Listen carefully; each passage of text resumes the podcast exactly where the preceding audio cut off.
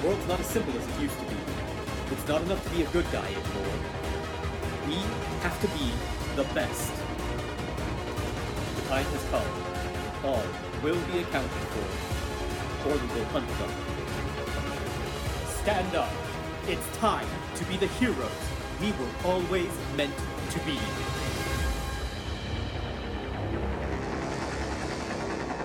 So yeah, at this point, I think we just have to we just have to go. This is the Superhuman Registration Podcast. My name is Steven. We've got John and Aldo on the line with me, fellas. How are you doing tonight? Don't answer that question. We don't have time. But do you care? I read comics. As long as you care, I don't need to answer. I, I care so much that I don't even need to hear you say it. I can tell how you're doing just from the tone of your voice. So we're getting an extremely late start with recording, and so our time is very limited. So I think we should just dive in. Fellas, what do you want to start reading? I'll I'll tell you all about Spider-Man. Okay, let's start with the Spider-Man. We read Superior Spider-Man, which is a Superior Spider-Man title. It is uh, wonderful. Um, the uh, artist was Ryan Stegman, and crap, I'm in the wrong issue to tell you the other guy's name. Hold on. John, no time. It's We, Giuseppe, uh, uh, Gius- uh, Giuseppe Tesla, Camuncoli. Tesla. Gi- Giuseppe Camuncoli. He's good. He's good. It's all good. It's great. I I said I would summarize Superior Spider-Man. We read issues one through five, and it is wonderful. Now, to give you some backstory, what ha- to set this up in the Ends of the Earth storyline, um, and even before that, in issue 600 of Amazing Spider-Man, which had been going on for 600 issues, we find out that Otto Octavius has a terminal disease. In in the Ends of the Earth storyline, Otto Octavius com- gets the uh, Sinister Stick, the Sinister Six together, and he presents the world with a cure for gl- global warming, and also a way to speed up its effect and and roast half the planet. So Spider-Man has to team up with Silver Sable and Black Widow and Captain Britain and Big Hero 6 because everybody else is fighting other stuff um, with all of this going on. Um, he has to team up and defeat them. Otto Octavius is um, put into a life support suit and ends up scheming his way into switching bodies with Peter Parker. And the body of Otto Octavius dies, and Peter Parker seemingly dies and then we get the superior Spider-Man. Otto Octavius decides he's going to fulfill the mantle of Spider-Man, and that's where we pick up. He is going to be a hero. He made a promise to do it, and he's still a jerk. So, the uh, first issue of Superior Spider-Man, we see him taking on a new version of the Sinister Six. Um, he is uh, fighting them, and uh, people are surprised with this new Spider-Man. Like he's kind of acting differently. He speaks like a supervillain. At some point, a portion of Peter Parker's soul wakes up, and is kind of the Jiminy Cricket to Otto Octavius. Um, the second issue, he is working on courting Mary Jane. I say courting because Otto Octavius is old, and he has really weird date ideas. And then he realizes, wait, I don't really need to waste more time on this because it's never going to work, and it's this will they, won't they kind of nonsense. And I can just remember all the times that Peter Parker was with Mary Jane, and he tells her, sorry, can't do it, and, and just ditches her. So Um, gross. So gross. So gross. At this point, Carly Cooper? Cooper's her last name? She's a police detective that Peter Parker had dated until Spider Island when they broke up. And um, she had a problem with him kind of leading this double life and, um, you know, Lying not to lying him. to him. Yeah, not admitting. her, yeah. yeah, not admitting that he was Spider Man. But she's still, you know, involved because she's a police officer in New York and he's Spider Man in New York. Uh, Carly is spending time with MJ, and she kind of suspects something is up with Peter, and we get little hints of that. The next issue, issue three, um, we see the Vulture making a reappearance, Adrian Toomes, and he's recruiting kids to be his Vulture henchmen and giving them prize tokens for games and letting them fly, um, as long as they, you know, do little odd jobs and steal stuff from him. Um, he um, gets on the good side of J. Jonah Jameson because he's more rough with his uh, with these criminals, um, including Massacre, a bad guy who breaks out of a mental institution and starts killing people, kills a ton of people at a, a restaurant, and goes to the head of the restaurant and says, "Hey, I'll kill more people wearing your competitor's branding." and it's it's a nightmare. And she's like, okay, you know. He says, for this much money, I'll do it. Um, Spider-Man stops him before he can, but Spider-Man kills him, which is a big departure. And the Avengers decide, um, You read ahead of us, bud. okay. Um, eventually, the Avengers decide to step in. It's some. it's uh. I think he. What does he do? Sorry, now I'm now I'm like issue five. I gotta.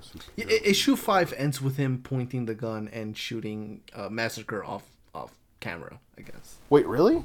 Yeah. I thought he actually killed him. Hold up, hold up. I mean, correct me if I'm wrong, Steven.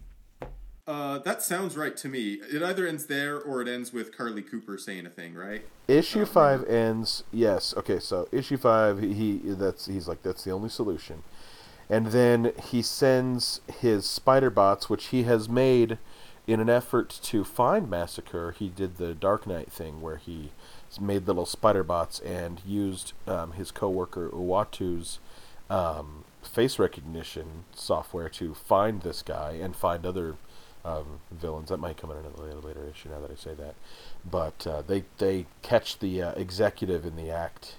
My favorite thing about John summarizing What? sure. is that is he be bad. tends to summarize like more than what we read. So our summary started with the like ten issues prior. You got listen, hey, to give this proper context, and sometimes we just read a thing without appreciating the history of the story.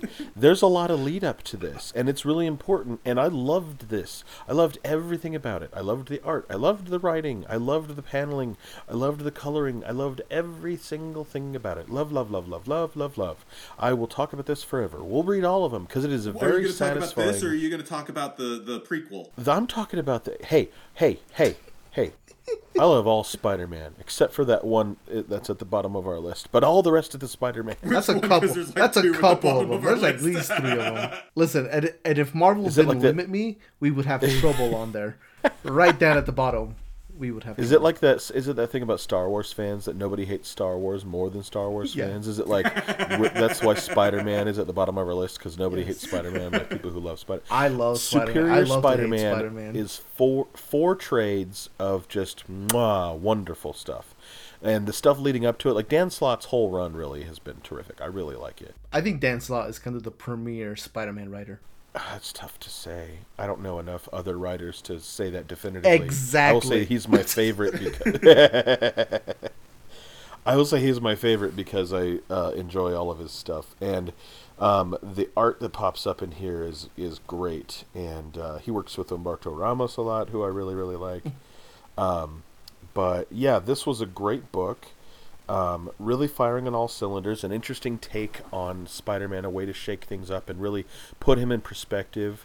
I can't remember if it's in this part or a later part where he realizes like Spider-Man has been holding back and he's later. a lot more powerful. Okay, well he he does meet um, uh, Anna Maria Marconi, who is um, a fellow scientist because he decides he needs to. He's all arrogant about having a doctorate, and they say, "Slow your roll, Peter Parker. You are not a doctor." And he goes, "Wait, wait. Oh, I'm not." and so he, uh, yeah, realizes he's not a doctor, so he's going to go back to school, and then that plays in because she kind of becomes his girlfriend, and it's like, oh, we get to see a side of Otto Octavius that's not a not a whole bad guy, at least for a little bit. So uh, they set things up well, and I just love, love, love this, and I'm going to fight for it to be placed really high. What did you guys think? I'm done talking now. you said go fast. You said go fast. That was I did fast. say go fast. I did say go fast. For that, I would say that was appreciably like that was that was relatively fast. Fast for me, man.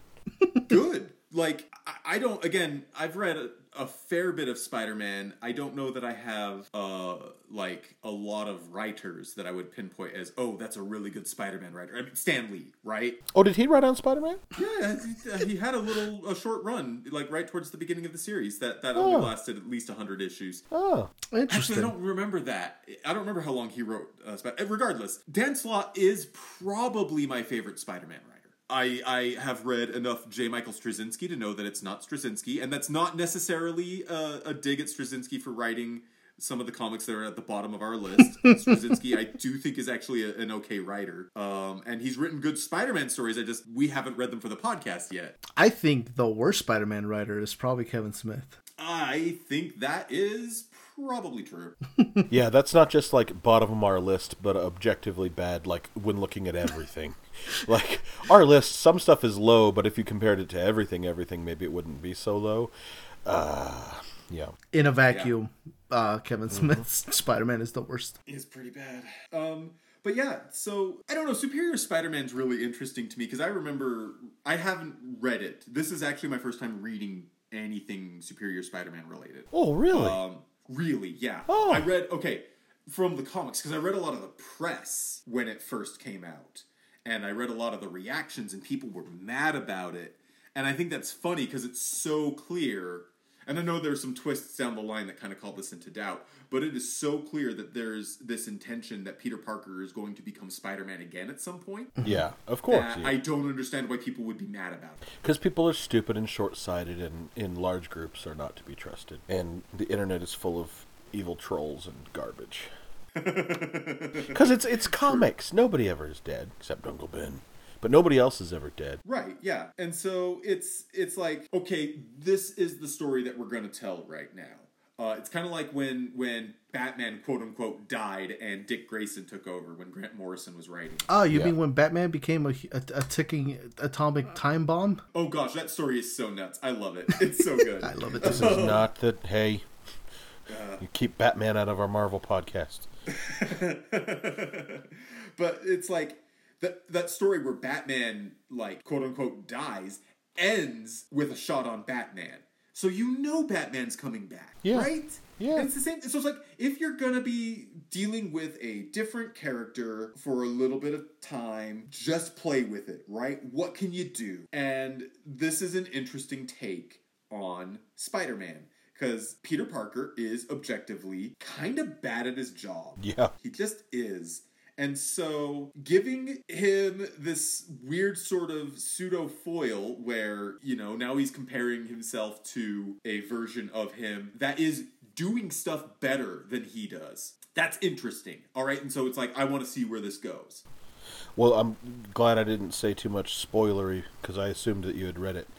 Being a Spider-Man fan, how can you call yourself? Sorry, I, was, I can't. I can't riff about gatekeeping because I don't have Like, the anything. weird. The weird thing is, I read more Spider Man as a part of this podcast than I've ever read outside of it. It's honestly this podcast that's kind of turned me into a Spider Man fan because beforehand, Yes. like when it came to Marvel, I was really like either X Men or Captain America or like some of the the weird one off stuff. I, I've mentioned I think in the past having a trade of Captain Britain, but um, I kind of avoided Spider Man for no good reason, and now I I would call myself a fan. Yeah, I think I think the Dan Slott run from like Brand New Day, which I think Brand New Day is after this, right? Like that's what launches. Brand New Day is before this. Brand New Day is right after uh, One More Day. Right, right, Yeah. right, right. Brand uh, Brand New Day is I think an excellent jumping on point if you've ever wanted to like pit, Is that where he starts working at? Is that where he starts working at Horizon? Labs? No, no, no. That, was no. That's big- when he's in. okay. He's working as a high school teacher. That's before he Oh, goes to okay, okay. Horizon. Um, that was part of the reboot. Is I think they, I think Dan Slott got him dating Mary Jane again, and he was a teacher, and like he was kind of bringing him back to his roots a little bit. Um, well, you know, I guess, but uh, but yeah, that was that was I think an excellent jumping on point, and I think ever since then, for me, for I guess for my money's worth, uh, Dan Slott has really breathed a lot of life to the character. Has done some really interesting things with the character as well. Yeah. Because I mean that that that also led up into the ends of the earth stuff, uh, if I remember. Yeah, obviously. Um, obviously the Superior Spider-Man stuff, uh, the Peter Parker industry stuff. Um, he's really taken Peter Parker in a lot of kind of weird places, and I think what's special about this run about Superior Spider-Man is this is I think one of the bigger shakeups of the character, but he does it in a way that's not dishonest to the character by Yeah. kind of by kind of changing who is technically in the driver's seat, right? But we're still Yeah. really kind of exploring what it means to be Spider-Man and from a different point of view. Yeah.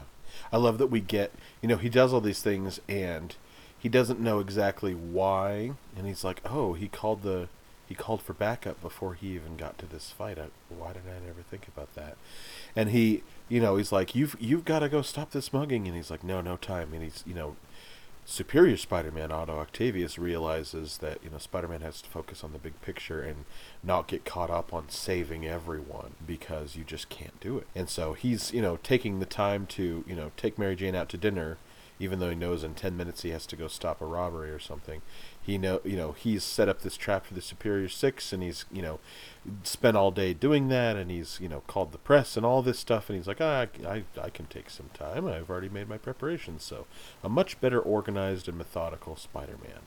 Um, really puts into perspective like you know all the things Spider-Man can do, and and you know I don't know like we like you miss you miss the kind of screw up Peter Peter Parker, but also you know you're it's it is an interesting take, and it you know it's you know, there's only so many times you can say with great power comes great responsibility. So this is a way to shake things up. Yeah, which which he does try to tell him that, and I thought that was Mm-hmm. that was a little funny. It's also interesting that this story gives us kind of an insight into Doc Ock as a character. Oh, yeah. Like into more of his background. Like he freaks out when he finds out the vulture is using kids as minions um, because the you know he assumes that they're little people that it's a gimmick and so he smacks one of them and it's a kid and as a kid uh, Otto was beaten apparently and so he gets like this sort of PTSD. rage mode on PTSD rage mode, um, where he just like beats the crap out of the vulture because the vulture made him hit a kid, which is a little bit of projection, which fits for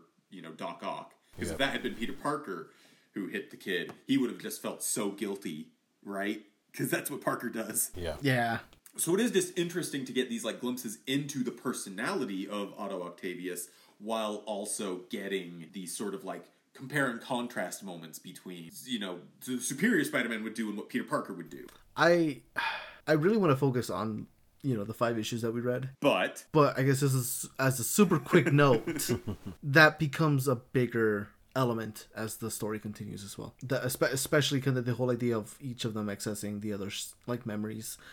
Uh, which on another note, I think it is hilarious that Otto Octavius has to uh, has to say that he's accessing memories Yeah.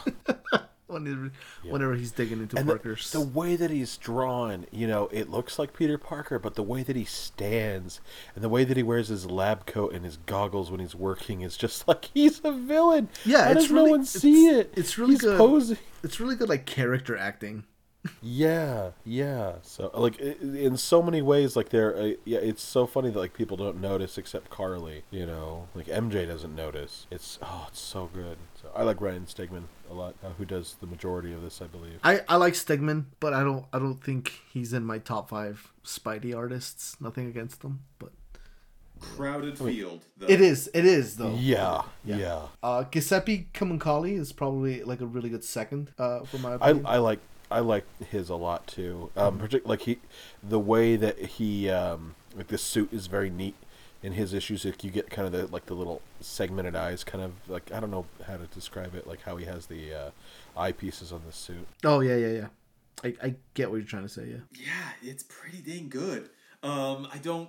Do I have any any like negatives to say? I mean, I think Otto Octavius uses some less than sensitive terminology to refer to uh, Anna Marconi. Because yeah, but like other than that, that's I don't think he refers to her negatively. I think she's the one who calls herself a little person. No, that's that's the preferred.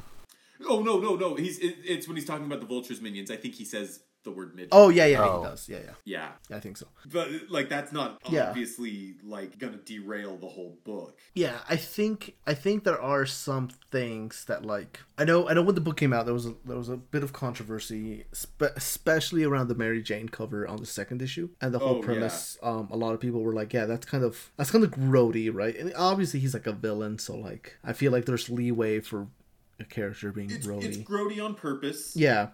And yeah, that Right. is like uncomfortable and the whole idea of him just kind of watching Parker's memories like a you know, like a dirty movie at a motel is kind of gross. It's invasive. Yeah. It's, it's gross. It's invasive. It's one of those aspects of, of like body swap storytelling that you kind of don't think about Yeah, um, unless you worked for cracked.com or something, right? Yeah. And yeah, that also comes up again later, but to like a much bigger extent. And I think the criticism the book got around that part of it is a little bit more earned than this. I think this was on purpose, and this it it did what it was set out to do. Is it gross? Yes. I think, but other than that, you know, it's He he is a kinda villain. it in the bud. Like, yeah, he's he's a yeah, I villain. mean, he's it's a like, gross he's a villain. dude from Yeah. the '60s, I presume. Yeah, with the worst haircut in comics. Uh, that's a challenge. Can you guys find me a worse haircut than Otto Octavius's bowl cut? Crystal's weird hair thing. I No, mean, that's not worse. uh, Longshot. Did Longshot have a mullet? Longshot had a mullet. All right. all right. I don't think that's worse to- than this, though. I actually do think the bowl cut is worse than the mullet. Yes. Okay. Yeah. Yeah. Yeah. Okay. What about Strong Guy's weird little hair tail? It's so dumb, but it's just kind of the only interesting thing about him. It is kind of perfect for the character. Yeah. Okay, I just googled worst haircuts in comics, and somebody pulled up Mohawk Storm, and I'm mad now. How dare they? Mohawk Storm is the best storm. Th- yes, yes, yes, she is. Dang it! Now I want to watch this '92 series. I don't care that it's not going to hold up and not going to be like, you know, as perfect as it was in my memory. I just want to watch it. Oh, it wasn't good. Like the the original series wasn't good. Nostalgia makes it good. Yeah, yeah. Oh, and I get mad. I get mad thinking about like adaptations of X Men because Angela Bassett was supposed to be Storm for a long time. Instead, we got What? Halle Berry. How good would have Angela Bassett been as Storm? It would have been amazing. But we got. I think Halle Berry gets too much hate. Like she's fine. She's not great. She's fine. No, she's But bad. She's No, bad. Some of it, some of like I don't know who could have saved uh, the the The third movie. what Nobody. happens to a toad when it's struck by lightning line. Like that line is just not good. I love that line. you are wrong. No. I think you could have shot it where it's not obvious that she's like being pulled up and like when she stops flying up, she kind of bounces a little bit because she's on a rope. You know, like it's it's kind of like let's let's actually put some effort into. That's not her fault. Okay, well she's not great. She's fine. Jessica Alba's fine. They're all fine. Anyways, so So anyway, yeah, uh, I think what we're deciding is Doc Ock has the worst haircut in comics. sure. Thank you. I'm, I'm flipping through the issue where he's uh, trying to date Mary Jane, and just freaking some of the facial expressions that Peter Parker gets drawn with. Yeah. You know, with with Doc Ock inhabiting his body that just like don't fit, but they're perfect because Yeah. they just show off how ridiculous Doc Ock is being. The acting in this is really good. Really good. Yeah. I don't. This this is why I hate about having a really good book is I feel like we don't we don't have much to uh to really discuss about it. Issue two, page number six, is a hoot. What? That's the that's the uh, Watson dating trials. Oh yeah. Oh yeah. Oh yeah. Where it breaks down all of his attempts. Oh yeah. That he doesn't get the music. conclusive like results. Yeah. Yeah. Eh. I like that he just doesn't get new music. I don't have anything else to add other than you know this is a good book. I, I it definitely gets a lot better. I don't not to say that this is a weak story. It's not the best part of this. Book. It's incomplete. it is. It really is. This is a lot of Like, setup. Yeah. I think I think this is um, in a way our new Hawkeye in the sense that this is I think the book that we need to be going out of our way to like read little snippets of as we go along so that eventually we can rank the whole thing. Yeah. Yeah. No, Like, I we agree. talked about that with other ones, but this is one that I actually think we should kind of try to get through. I I am in Yeah. agreement with that. I think Yeah. it's definitely. I think it's worthy of that. It's it's so good. I'm I'm mm-hmm. excited, Steven, for you to get to read the whole thing because it's really good, start to finish. So Is it is it in this book or I guess this series, John, or like I can't remember, but when the Goblin looks at at Peter Parker and he's or he looks at Spider Man and he's like, "It's you." yes, Or is that later? It is in this. Okay. I know that bit. I haven't Uh-huh. read it, but I know that that's there. That's one of my favorite bits, especially because like this whole Yeah, thing it- leads over to something the like Goblin. uh, Peter Parker takes over his body again and makes fun of the Goblin for wearing a man purse, yeah, or something like that. and the Uh-huh. face he makes, and he's like, "It's you." Like he knows. it's so great. It's so great. who else would know? You know, Peter Parker in the Yeah. uh, There's he there's some really good foreboding in this, or I guess I don't know, is it foreboding? Show, foreshadowing. Yeah, There's some really good foreshadowing in this book. I think, especially like towards the end of the book, where we get the little bit with uh with the vulture kids who are looking for. I, I guess they're looking for somebody else to lead them, right? And the goblin kind of shows up and, and uh huh. Oh yeah, that happened. Yeah. That was in this that the goblin shows up. Yeah, yeah. I think sh- I read. I think I read one too many because the so. uh, it's uh, it's a page turner. It's a good one. Yeah, yeah, and it uh, ends, I remember and what uh, happens, and I was anxious to. Yeah. yeah, and, and the goblin mentions that you know if anybody knows how to take down Spider-Man, it's him, which I think that sets up a really good thing because I think we get a couple encounters between the two, and obviously the first one is he's you know as we'll see eventually if I remember correctly, he's thrown off by how different the Superior is. Yeah. Yeah. I also I also I don't know that we'll be reading it, but also Superior Foes of Spider-Man was a really good spin-off as well. Yes, um, I've actually Yeah. read that one. It has nothing to do with this, Yeah. other than the title. It's it's now the superior foe. Is it the Sinister Six lineup that we get in this? It Is it the is, I believe, Okay. the same Sinister Six lineup. So We didn't read that for this com- this podcast, did we? no, we did not. Um, I have read it. I forget in what context I read it then because I, read it. I've read a some couple issues of it. I haven't finished it. I don't know how long it is. It's I do like issues that- all in all. Oh, I believe. I think we should read that. I do like that he takes the uh, the robot member of the Sinister Six and repurposes him to serve drinks in his lab. Oh, yeah. and mop things up so he can be like useless dolt. He can you know have someone to yell at. Typical mad scientist. I also like that. Uh, I also like that little conversation he has with Max. Uh, well, there's several of them, but specifically the one where Max goes, where he's about to present him with like the the augmented legs, and and he's like, I'm not. He's like, I'm the head of the company. I'm not used to being summoned. Yeah. I don't. I don't have anything else to add. I think. I think we're probably good to move on to yeah. to the Same. I, out of the yeah. book. I could gush about this, but honestly, most of the stuff I have to gush about this book specifically is not in the issues that we read. Yeah, Right. this will be this is a tentative ranking we'll have for later replacement. I'm sure. Yeah, so all I'm gonna say is uh, don't expect it to be as high as you were uh, kind of hoping, John. Whatever. Maybe eventually we will get there. But for now, let's move on to this Daredevil story. So we read uh, Daredevil issues number uh, 254 through 260, I believe. Uh, this is the introduction of the character Typhoid Mary. So, uh, writer here is Ann Nocenti. Uh, pencils are by John Romita Jr., inks by Al Williamson, letters by Joe Rosen, and colors by Max Scheele. Kind of an abrupt introduction. It's like page one, issue one.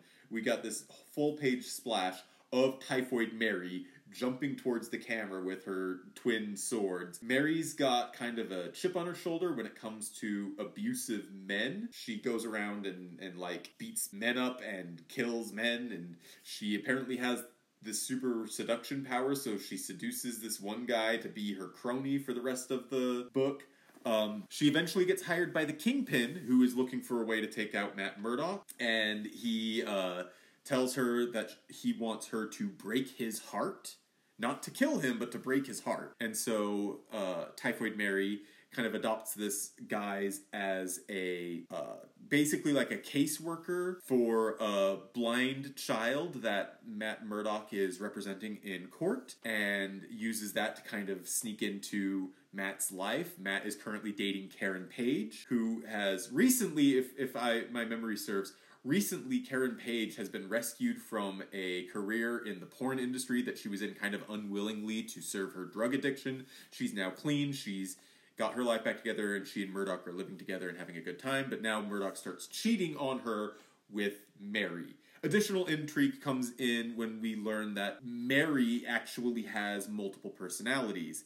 She's got an evil personality that is Typhoid Mary, who is in fact a supervillain who has uh, low level telekinesis and pyrokinesis, as well as this sort of like brainwashing ability to make people fall in love with her.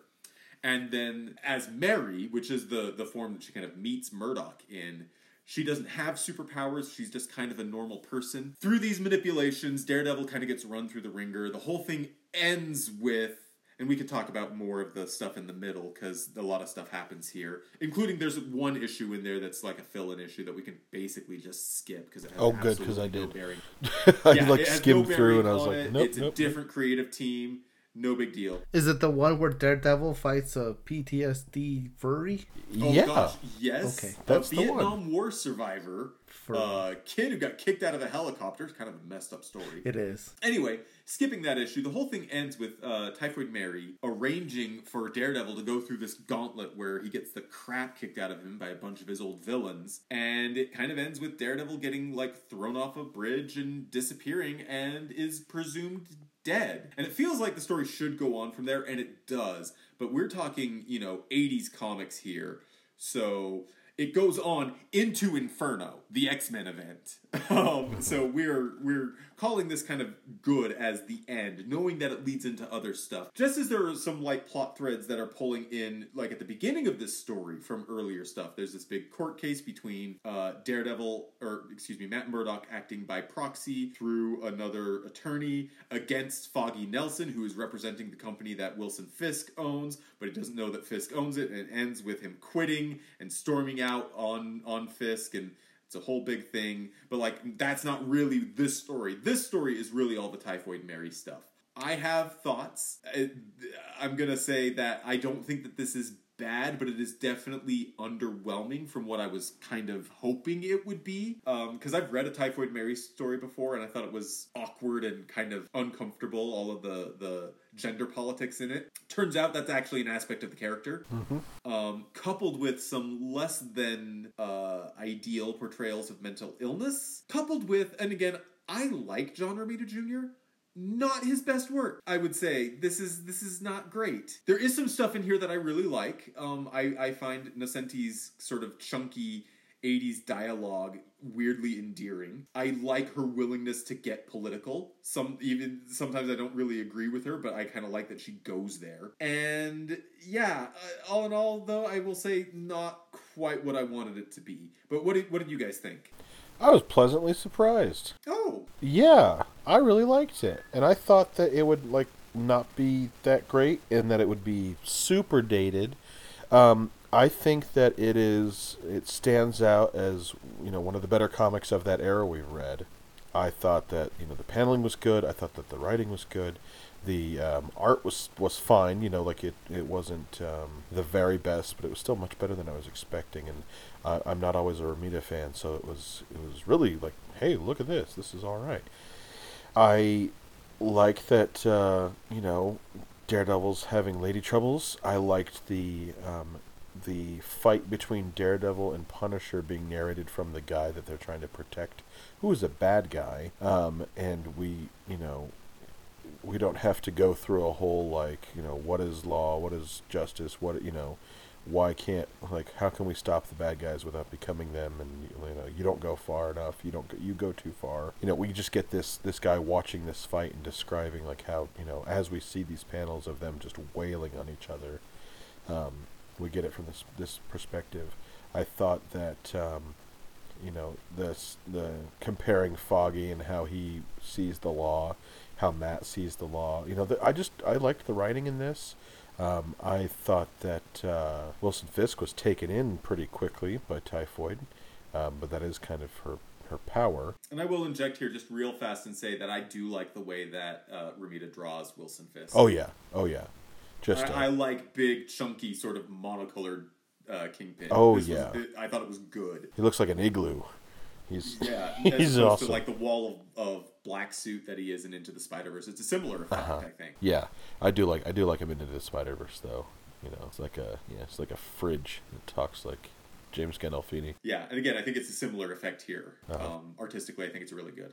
Um, you know, she's a disturbing villain. She kills a bunch of guys and then, you know, picks a henchman to stick around and, and like kind of forces him to have sex in the middle of this fire. So that's messed up. Gross. Yeah. And uh, you know, we uh Daredevil's like hung up on on trying to train this this blind kid even though, you know, he doesn't have any kind of powers, you know, he's trying to train him like stick train him and he just can't do it. So he, you know, I don't know if he gets as much of a chance to kind of still be there without forcing him to get better before, you know, Mary enters the picture and then he just like gets smitten right away.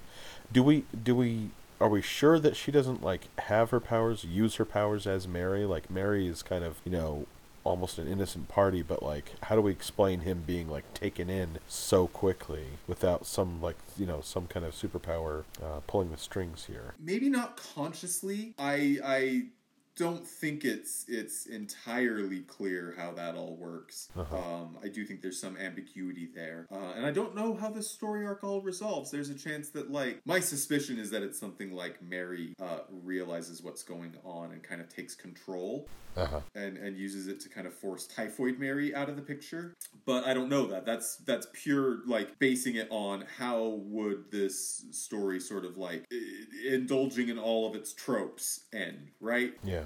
Yeah. I, I thought it was like that last page we get panels of, you know, her face as he's falling off this bridge slowly, like, you know, and um, I don't know if he like hits a tree as he's going down and falls or if he's just falling behind a tree, but you know, she's like shedding a tear as it's as he's going down and you know, part of her you know, really liked him and you know, she jokes about, Oh, I would have done this one for free, Kingpin, but you know, she has this connection to him. Um, you know, also living a double life. You know, he's Matt Murdock and Daredevil. She's Typhoid Mary and Mary. I, I don't know. I don't know what I was expecting. Um, I I thought we would get like yeah, it's Daredevil, and you know, even bad Daredevil is still Daredevil. You know, but it, I I really liked it. You know, like yeah, there's some you know creepy things that uh, are a bit troubling through a modern lens, but you know, overall, like I I was pleasantly surprised. And Aldo is oddly quiet, so I'm gonna get downvoted. I'm sure. I'm gonna get No, no, I'm I'm kind of in the same boat as you. I didn't really have any expectations going into this, other other than Daredevil punching an Irish immigrant cook, because there was a real typhoid Mary in like the 1800s. right yeah, Yeah. The, the name comes from a historical figure Yeah. Yeah. So I, I had no idea what to expect other than like actual disease. So like when she meets that her first like henchman, uh, that she, the one that she forces to have sex in the middle of a fire, and she like scratches him. I was like, oh, was she infecting him? Oh, Yeah. interesting. No, no, she's just she's just market him. That's Yeah. just her kink. But uh, other than that, I really did enjoy the book. I really like. I mean, it's a comic book, right? So obviously a lot of stuff is accelerated. I think how quickly and there's powers involved, so how quickly Daredevil is smitten with Mary and, and typhoid and all that stuff was a bit too fast for my opinion. I think in a modern book it probably wouldn't be as fast. Maybe I don't know, but I I mean it works. I still liked it. I really liked a lot of aspects about this. I really liked. There's a there's a couple things that like stood out to me. One is like the little kid who they have that little side story where there's a kid who gets sold. So Karen Page kind of uh, goes back into her kind of prostitute uh, or porn star career thing so that they can find some of these kids that have been getting sold to porn people and they find them and and there's like this cute moment after that whole thing happens where where Matt Murdock tells the kid, he's like, "Hey, you know, like, uh, you did something cool, and you, you know, you saved those kids, and you know, if you were gone, I would notice. Like Matt Murdock would notice." And it's like, oh, this is this cute moment. He's like, I like Matt Murdock. Matt Murdock's a good dude. And he sees him hugging Typhoid Mary. He's like, Matt Murdock is a piece of garbage. Just no moral compass like like a little paper boy's moral compass. yeah, exactly, exactly.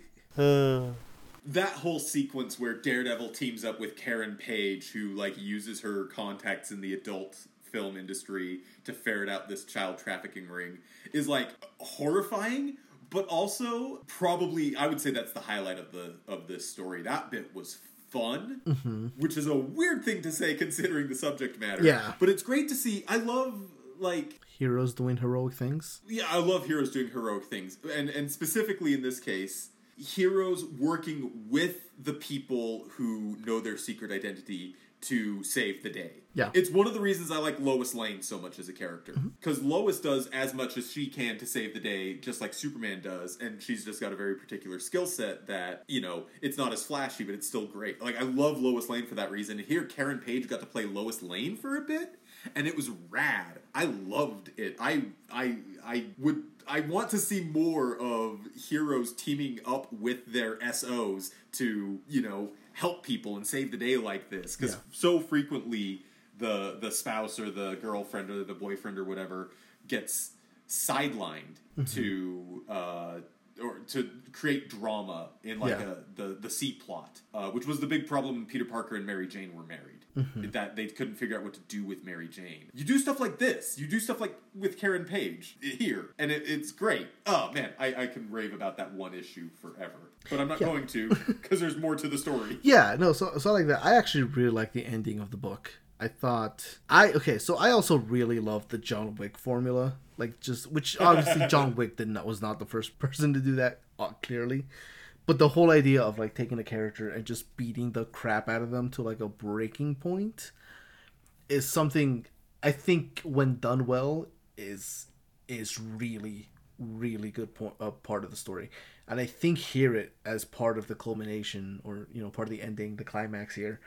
It really worked, at least for me. The whole the whole last issue where they uh, Typhoid Mary finally kind of gathers all of the other, you know, not major villains. I think it's a lot of C and D list uh, kind of villains. I mean, they're Daredevil's villains. Other than Wilson Fisk and Bullseye, who are Daredevil's villains? Yeah, exactly.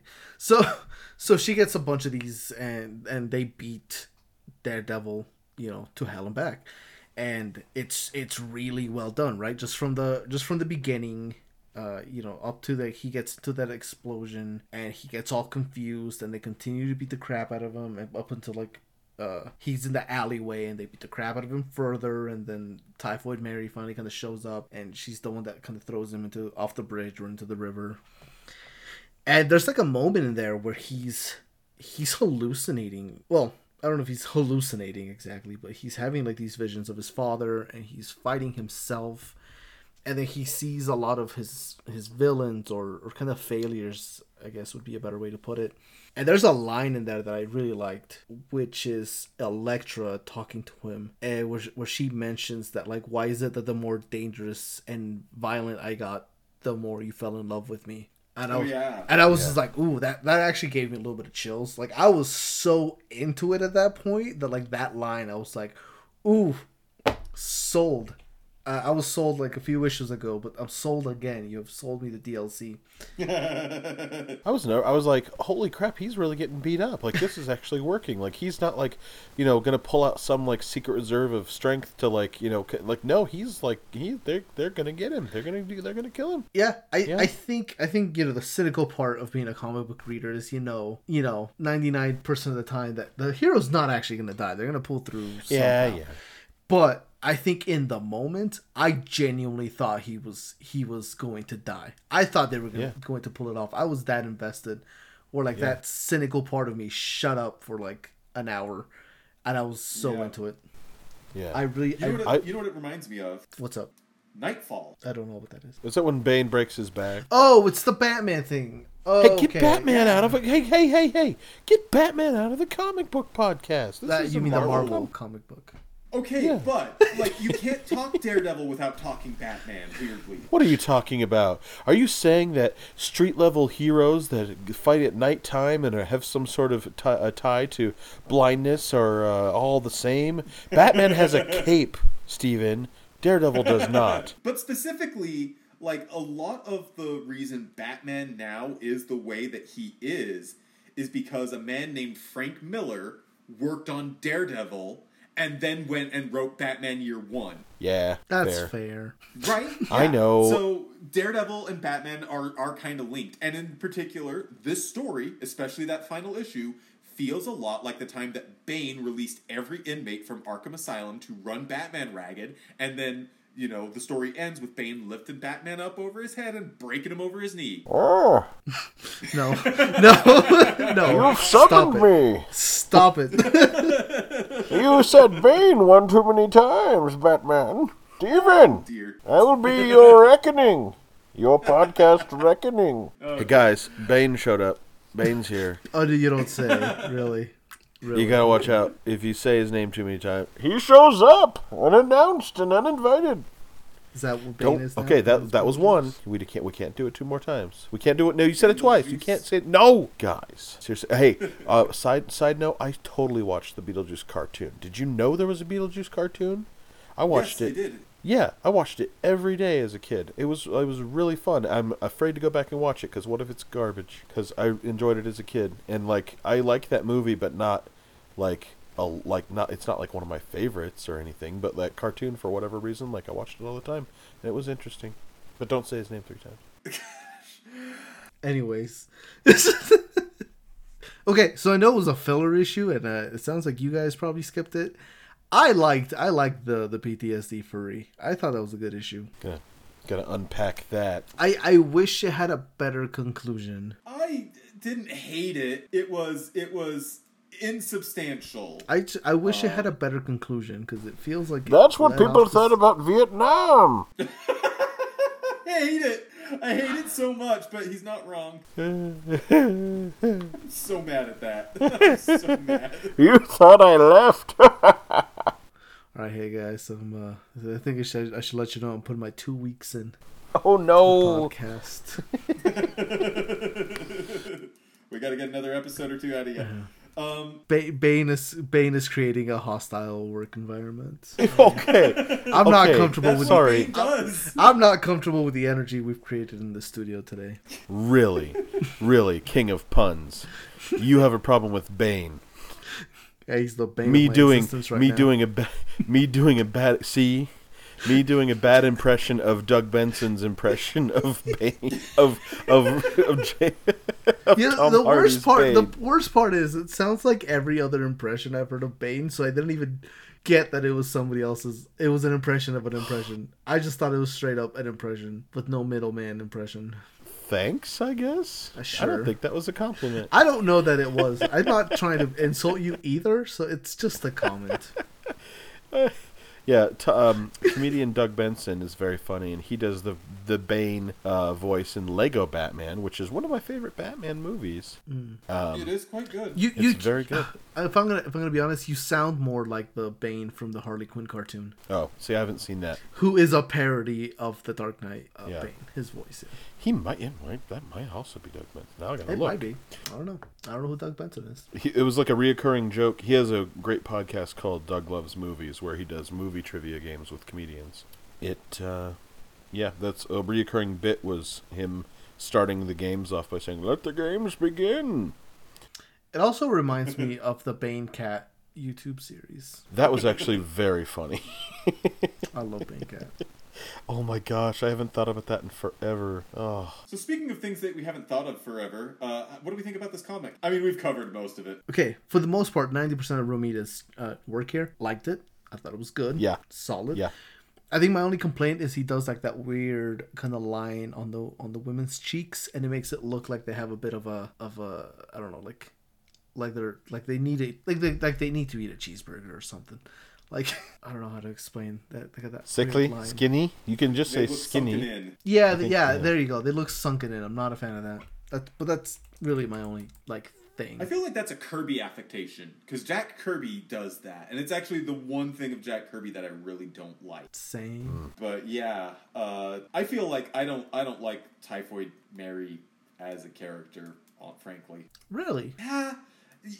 So the other bit of pop culture that this story made me think of is that episode of the Powerpuff Girls where they fight a villain who is a feminist themed villain who says all men are evil and steals all the Susan B. Anthony coins from Townsville. and it's this very moralistic uh, take on you know, feminism is good, but we don't actually need too much feminism because that leads to man hating and ugh, it's very, very, very cringy. But I get similar vibes from Typhoid Mary because she's very much all men are evil. I hate men and I will use these men and twist them around my finger because men only want one thing. And it's a very shallow criticism of gender politics. Not an unwarranted one, just very shallow. And it bothers me because I, I feel like there's more that can be done. And again, Nocenti is someone who like is not shy with her politics. That final fight between Daredevil and all of his his rogues gallery takes place at a march for peace that um during which superheroes are compared directly to atomic weapons. And then the March for Peace collides with a March for Patriotism, and it leads to a bunch of tension. And so it's like they're very on the nose with what they're doing, right? Yeah. And that level of on the nosedness works really well, I think, with some of these parallels. But again, with Typhoid Mary herself and her stance towards men, it just feels very superficial. Yeah. Fair, I think. I don't know that I necessarily. I, I, I listen. I don't have a strong enough opinion to agree or disagree, so I'm just gonna say fair. Oh, I was just James Adomian played Bane on the uh, Harley Quinn. Oh my gosh. Thanks for being a part of the conversation. Also, what happened to the garbage strike? Yeah, what happened to the garbage strike? I thought it was going to turn out to be was Kingpin. interesting. I thought it was going to be Kingpin being like, "Good luck trying to find me, Daredevil. You can't sniff me out if everything stinks." You know, like I thought it was like Kingpin wanted to mask his crime. You know, No, I think it's he's just made money. I think. I believe. It's an interesting sort of municipal issue um, that would have made for an interesting backdrop to some of the superhero action, and it goes nowhere. After the first couple of issues, it just doesn't get mentioned again. maybe it was mirroring like real life events at the time because this was back in the day when like Times Square was like a dangerous place to be and not Disney World. You know. Right. It comes up a little bit later, not as prominently as it does in the beginning, but during the fight, like the big everybody's beating the crap out of Daredevil fight. If I remember correctly, like that garbage comes into play, right? Like he throws garbage at Oh, other yeah, people and yeah. stuff like that. So it kind of takes some sort of effect there. I don't think that's the grand culmination of that side plot. I think that might culminate further down. We don't know, but It's probably part of the Inferno tie-in. probably. Like the garbage comes to life and marries Kitty Pryde or something. I keep forgetting that that infernal stuff is a thing. Dude, Inferno's so weird. I hope we get to read it one day. Yeah. I really like Inferno. I will say I, I did do some research on Typhoid Mary, and it's not a character I knew about. Every time I've heard of Typhoid Mary, it's literally always been the the 1800s cook. Yeah, the historical figure. yeah, the historical figure. But I guess I guess Typhoid Mary's still around and still doing stuff, and she was recently part of like a thing where she was called Mutant Zero, and there's a bunch of stuff. And I guess there's more personalities. I think wasn't she? Wasn't there a version of her in one of the shows that what they've had? Yeah, she's an Iron Fist. Oh, Oh, seriously? Yeah, she was an Iron Fist. She's portrayed by Alice Eve. I do not care anymore at all. I oh, I just, I, Who's Alice Eve? she's in Star Trek. I think is that who I'm thinking of? Yeah, she's the doctor that is in her underwear for like a Oh scene. Oh yeah, oh yeah, that movie's bad. Yep. Now the first one is fine, uh, but that second one no, was. first one is also bad. Yeah, What? the Star Trek Are you one of movies the? are not Are that you one of those? Are you one of those whales people? That movie's actually very entertaining. We shouldn't mess. Yeah, with that movie is super fun. Yeah, it's it's stupid, but once you get over the fact that like they took a spaceship back in time to save some whales, it's fun. So, but I liked I liked 2009 Star Trek. What's your what's your deal? What's Well, what's you, so here's the thing: you like Star Wars movies because those were not Star Trek movies. You know, The Onion did a really funny thing where they like interviewed fake fan, like you know, people dressed up in Klingon outfits, and they were like, "Why? If I wanted action movies, I'd go watch sport, or if I wanted action in my Star Wars movie or Star Trek movies, I'd go watch sports." And it was like, where was the sitting around tables debating the ethics of exploring space, and where was the boring scenes of blah blah blah blah blah? And then like that's really people's arguments. It's not like it stopped being a parody very quickly. It was I- not like. I, listen, we're not we're not a Star Trek podcast, but all I'm gonna say is well, we're not a Batman the- podcast, but here we are. the Star Trek, the Star, the, the J.J. Abrams Star Trek movies were just J.J. Abrams like audition to be a Star Wars director, and that's how they feel to me. Well, it, I mean, it worked. I don't know how effectively you've ever done something. Unfortunately, it I'm- worked, and that makes them Yeah. even worse. I, th- I forgot about Rise of Skywalker, and I'm now I'm mad again. And the Force Awakens. You will rue the day. Are we ready to rank? Please. I'm ready to stank. Oh, ho, ho. I don't know what that meant. What means? I think I think I've been listening to too much uh, OutKast. You think so? Yeah, Stankonia. No such thing. No such thing. Oh man, OutKast is so good. Okay, They are. so currently on our list, uh, we have a lot of stories. 169. Noise. Uh, okay, now that that's out of the way, Super noise. Noise. I have been waiting all podcasts for you to say that. He knew. He knew. he knew. the episode count has defeated you, Steven. so we have a lot of Spider-Man stories in our like top 20. Uh number 15 is Spider-Man life story. I don't think what we have right now from Superior Spider-Man goes this high. No. Like I think it goes somewhere, and I don't remember exactly where it is. It goes somewhere in the range of the Jane Foster Thor story that we read. Not because it's bad and not because that's bad, but because both of them are very clearly, you know, the start of something greater. And so until we have the full thing in context, I don't think we can put this up super high. I okay, so that is like number fifty four. It doesn't have to go that low. It can go higher than that. That's what I was gonna say. Is I was thinking somewhere probably around Doctor Aphra, maybe even around. I have a hard time comparing it to Forever because Forever was also serving double duty as like not just a celebration, but also like the beginning of a new story. And I don't feel like this is necessarily celebrating. Not really. Yeah, that's this. Yeah, this whole area is kind of filled with like a bunch of beginnings. Right. Yeah. And so if we ever get around to finishing any of these, this area of the list is going to look very different because I think we'll consolidate a bunch. What's your ceiling on this? What's my ceiling on this? Um, my ceiling is probably squirrel power. Aldo might have a different ceiling, so ceilings can break. Uh, sometimes they are made of glass. Save that kind of commentary for the the Typhoid Mary ranking. I'm I'm gonna kick your glass. Um, that was my best Hank Hill impersonation, and I'm sorry you guys had to hear that. Dang it, Bobby. you know, I'd have to agree. I think around Squirrel Power is probably my ceiling here. I, I just, especially know. Okay, so like, it's not that this is bad. It's just that as as a standalone story, it does a good job at hooking you. But like, knowing what comes later, this is not even the best. There's not nothing that happens in here is the best thing that happens in here.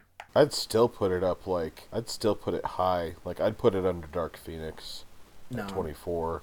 Just just, you know, even though it's only a partial story, it's still I don't know. Maybe I'm thinking of the whole thing. you're thinking of the whole thing. I feel like I, I'm having that problem.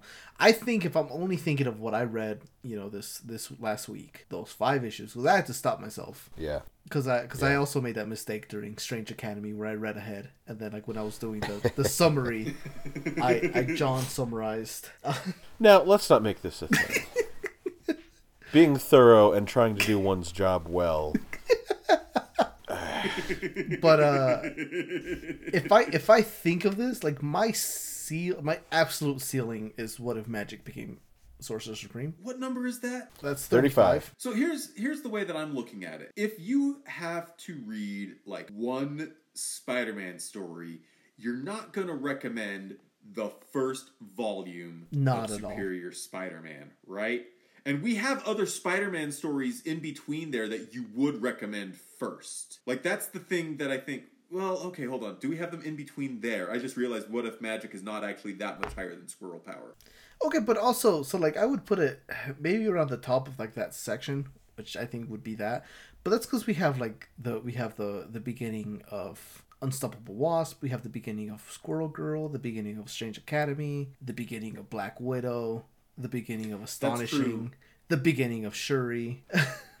But also, like a lot of these beginnings of are complete stories in their own right. yeah, like Unstoppable Wasp did feel Like that Unstoppable Wasp was a complete story, start stop. Yeah. You know, that was the whole thing. Squirrel Power as well, because it was all about the Galactus thing. Kind Mm-hmm. Uh, Strange Academy, you can make a case for it being part of another thing, but it also ended with Doyle Dormammu like dying, and that's a good cliffhanger sort of ending for the initial story arc. yeah. Yeah. So this is very clearly like I think if we were being really technical, this was three or four different stories, right? But we know that this is an arc for like a larger thing. Also, also now that you mentioned that, uh, my new ceiling is Strange Academy, just because of Doyle Dormammu. Doyle Dormammu is so good. His name is Doyle.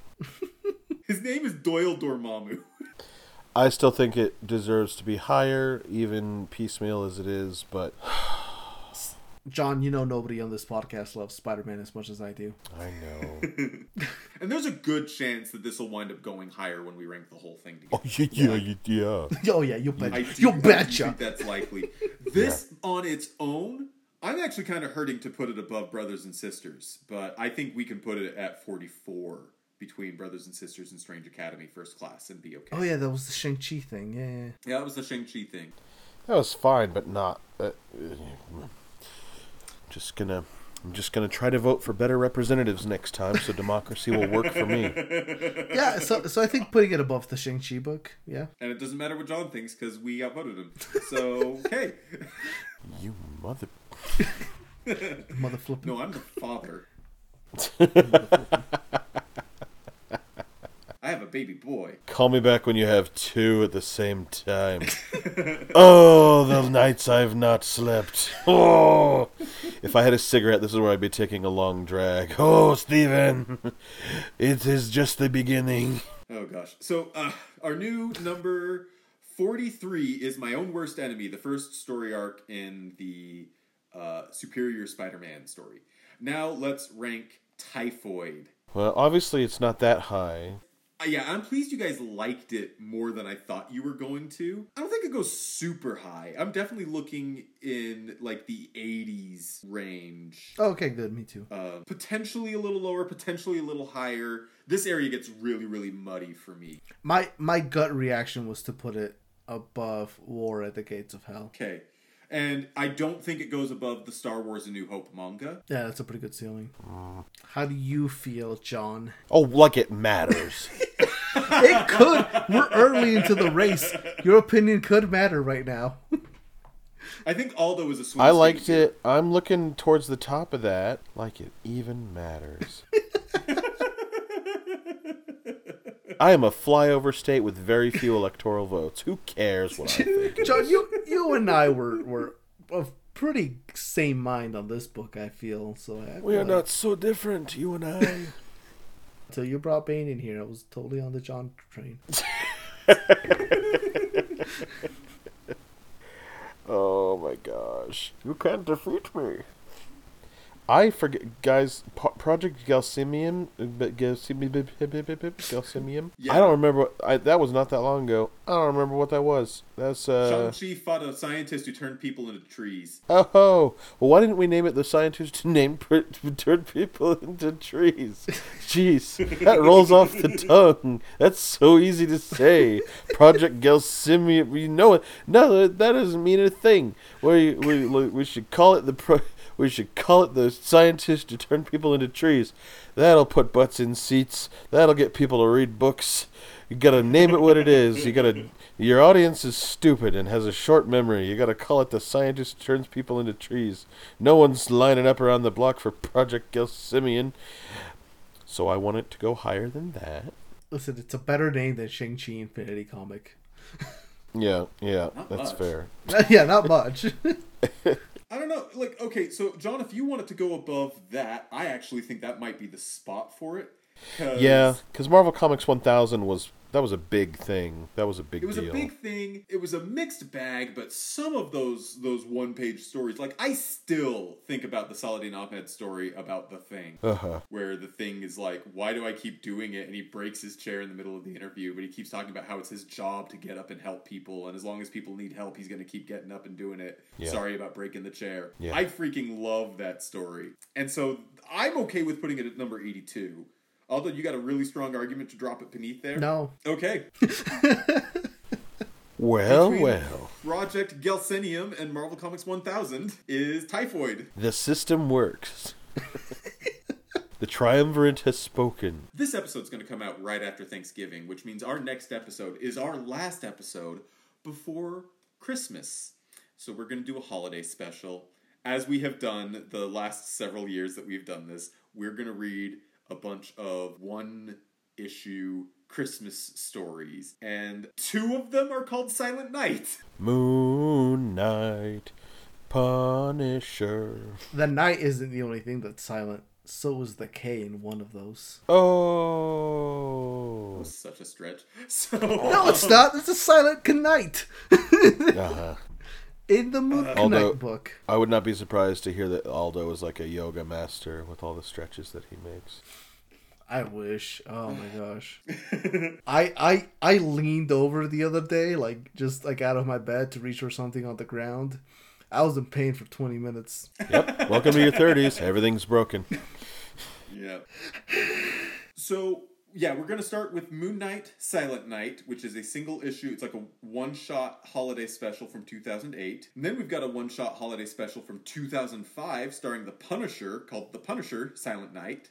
And then we couldn't find a third story called Silent Night, but we did find one called Winter Kills, which is a Winter Soldier one shot that is, I believe, either a tie in to or a spin off from Civil War. I have read it, I don't remember it, so we'll see how that goes. Because, you know, Civil War, I have feelings. Yeah, we know. There's so many good things that are based on Civil War or that came out of Civil War. Like Yep. the Marvel Ultimate Alliance 2 game. I never played that one. It's good. Is that one? I think I played. Was that on the Xbox like a long Yeah. time ago? Yeah. And you, you- it's it's like a role playing game. Like you can pick your team and you can up, like you can level Mm-hmm. up everybody with different abilities. That was a lot of fun. Yeah, like a little dungeon crawling game, and like on, the, on the on the Civil War one specifically, the story like you can uh you can do joint attacks. Like it's fun to play like when you have friends, but it also takes away the biggest gimmick of the game, which is being able to switch heroes. Yeah, which is cool. Isn't that where the Iron Man shooting Cap's shield and like that move comes from? I don't Like, know it was if a that's move in the game. Use it. I, I don't know if they it originated there, but uh, yeah, that's certainly I, I think where it got peak popularity.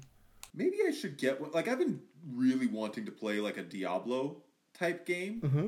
Uh, but not Diablo because Blizzard is awful. Yeah, And um, Marvel, Ultimate, Alliance, three on the Switch. might be a good choice there. Yeah, they also have like X Men, Fantastic Four, and uh, Midnight Suns DLC. I'm kind of mad that the X Men are DLC. No, well, not all of them. Like, ha- like there's a good Well, amount I of them. in the- Wolverine's on the freaking cover. Yeah, yeah, Of course he freaking is. A few of them are in there, but like if you were like, man, I should could use some more X Men, there's the DLC for you. I might, I might have to pick this up. I yeah. Um, I liked it. It was fine. I remember. Okay, I had the first one. Um, and I remember every time Captain America would level up, I was really into Captain America at the time. Every time Captain America leveled up, he'd say, "Stronger than the Super Soldier Serum," and I hated Captain America a little bit.